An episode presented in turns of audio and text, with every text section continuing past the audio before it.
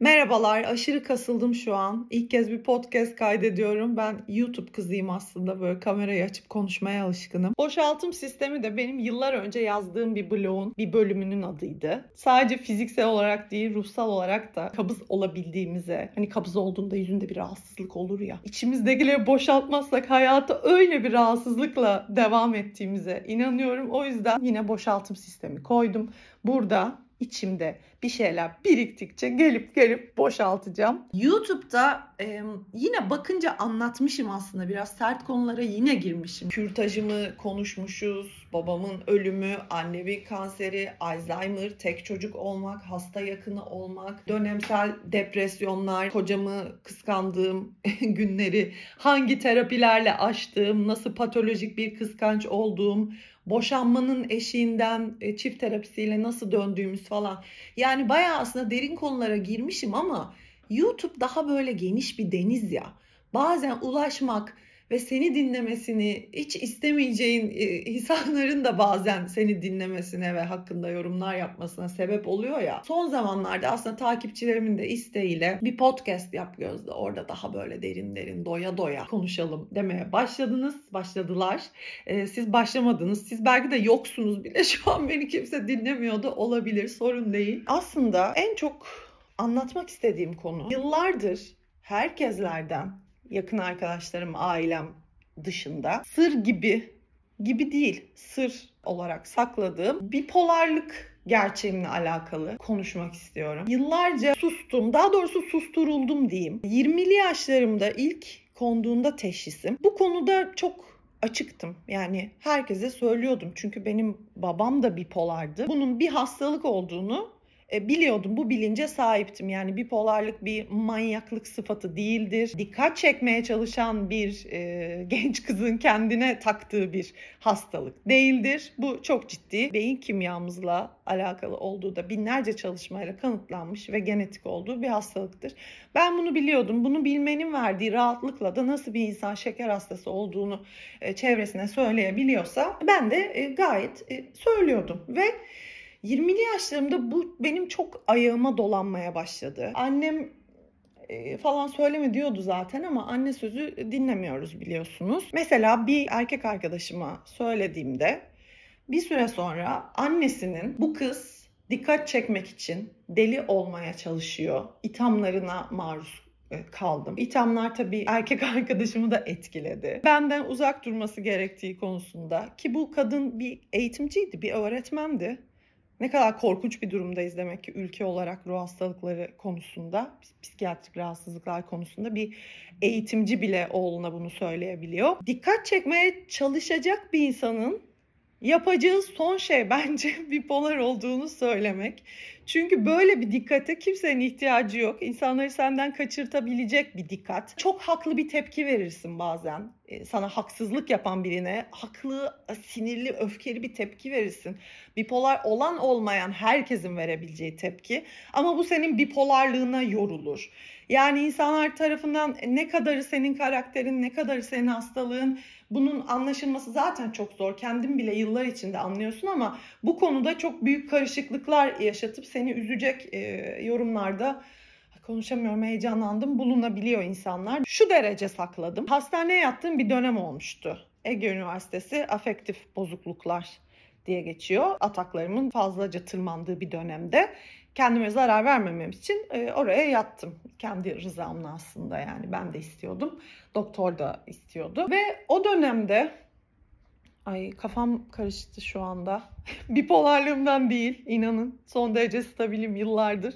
İlaçlarımı alıyorum. Sadece şu an heyecanlandığım için kafam karıştı. Ve o dönem bir kitap yazdım ben. Bipolar bir insanın ağzından yazılmış yeterince kitap olmadığına karar verip ki gerçekten yoktu azdı. Yani şöyle bipolarları anlatan çok kitap vardı. Çünkü çok güzel bir malzeme edebi olarak. Ama bir bipoların ağzından yazılmış kitap çok fazla yoktu. Birkaç tane.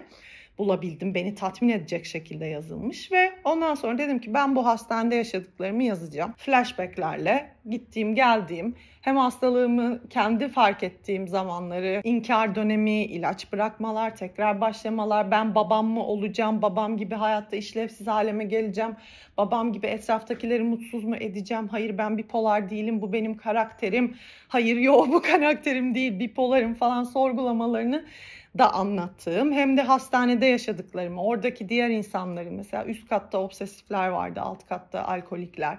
İşte alkolik ve obsesif arkadaşlarımın hayatlarından, kendi hayatımdan hikayelerinde olduğu bence müthiş bir kitap. Bir yayın evine götürdüm. O da müthiş olduğunu düşündü. Ama ben yaftalanmaktan o kadar korkuyordum ki kesinlikle kendi adımla basılmasını istemiyorum dedim. Ve başka türlü basamayız dedi. Çünkü senin e, PR'ını yapmamız lazım. E, röportajlar vereceksin işte dergilere, gazetelere falan. Olmaz dediler. Ben de tamam dedim istemiyorum. Yaftalanmaktan o kadar korkuyordum ki çünkü yaftalandığım dönemlerde o kadar beni üzen şeyler yaşamıştım ki yazar olmaktan, kitabımın olmasından bile vazgeçecek kadar istemedim. E, o kadar korktum.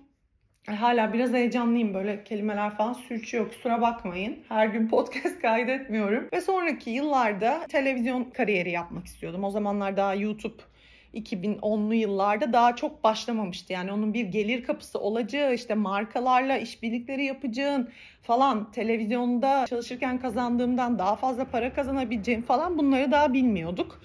Ee, dolayısıyla ben televizyonda bir kariyer yapmak istiyordum ve 32. günde çalışmaya başlamıştım. O günden itibaren iş hayatımdaki yani ne 32. günde ne ATV'de haber muhabirliği yaparken ne Show TV'de hiç kimseye en yakın olduğum iş arkadaşıma bile e, hastalığımdan söz etmedim.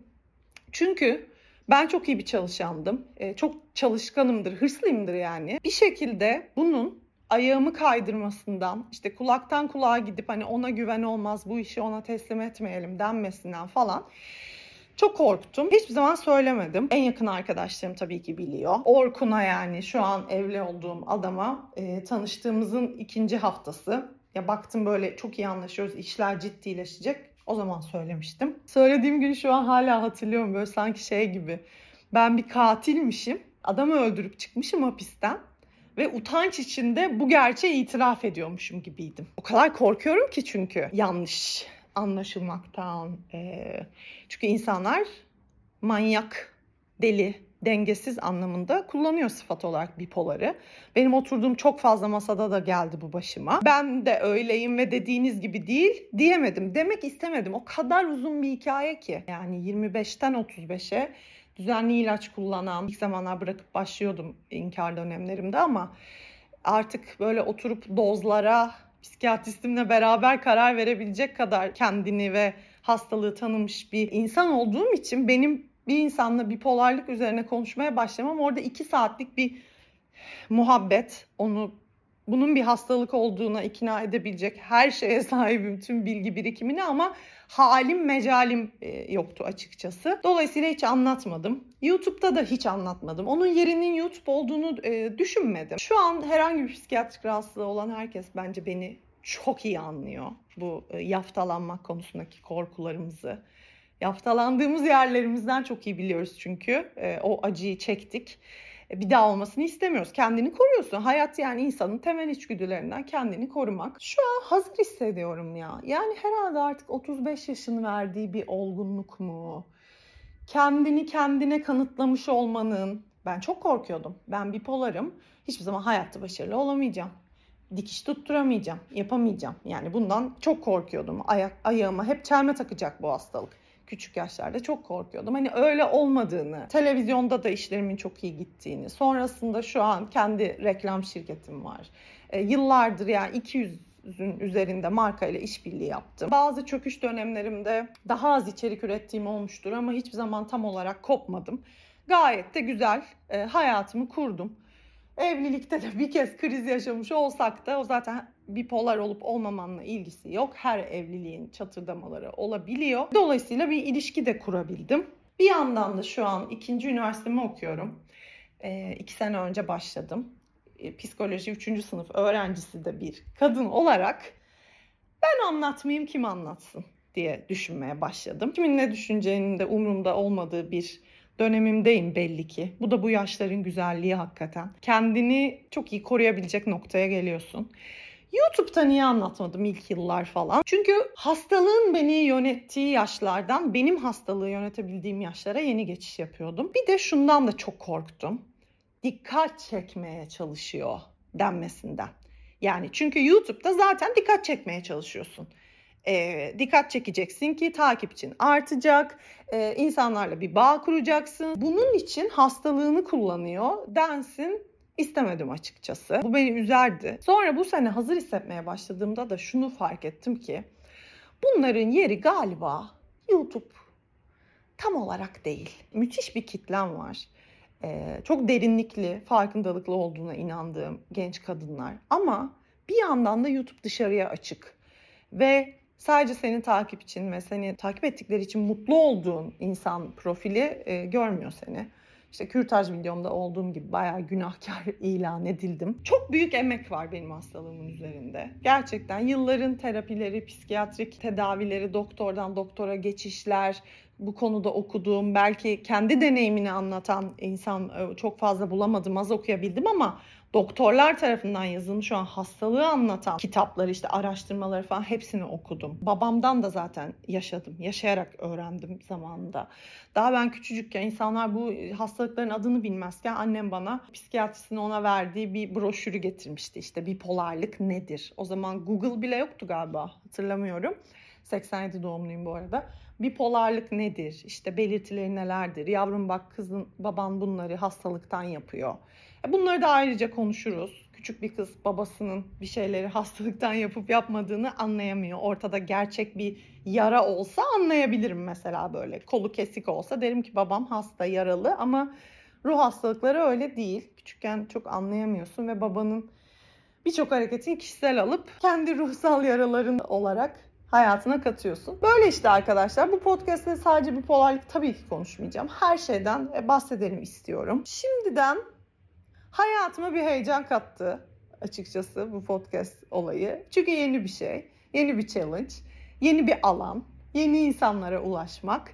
E, hoşuma gitti valla. Bugünlük bu kadar beni takip ediliyor mu burada? Bilmiyorum. Ediliyorsa edersiniz. Edilmiyorsa canınız sağ olsun. Şu podcastleri biraz araştırmam lazım galiba. Neyse boşaltım sistemlerimizin tıkır tıkır çalışması dileğiyle bir sonraki bölümde görüşürüz.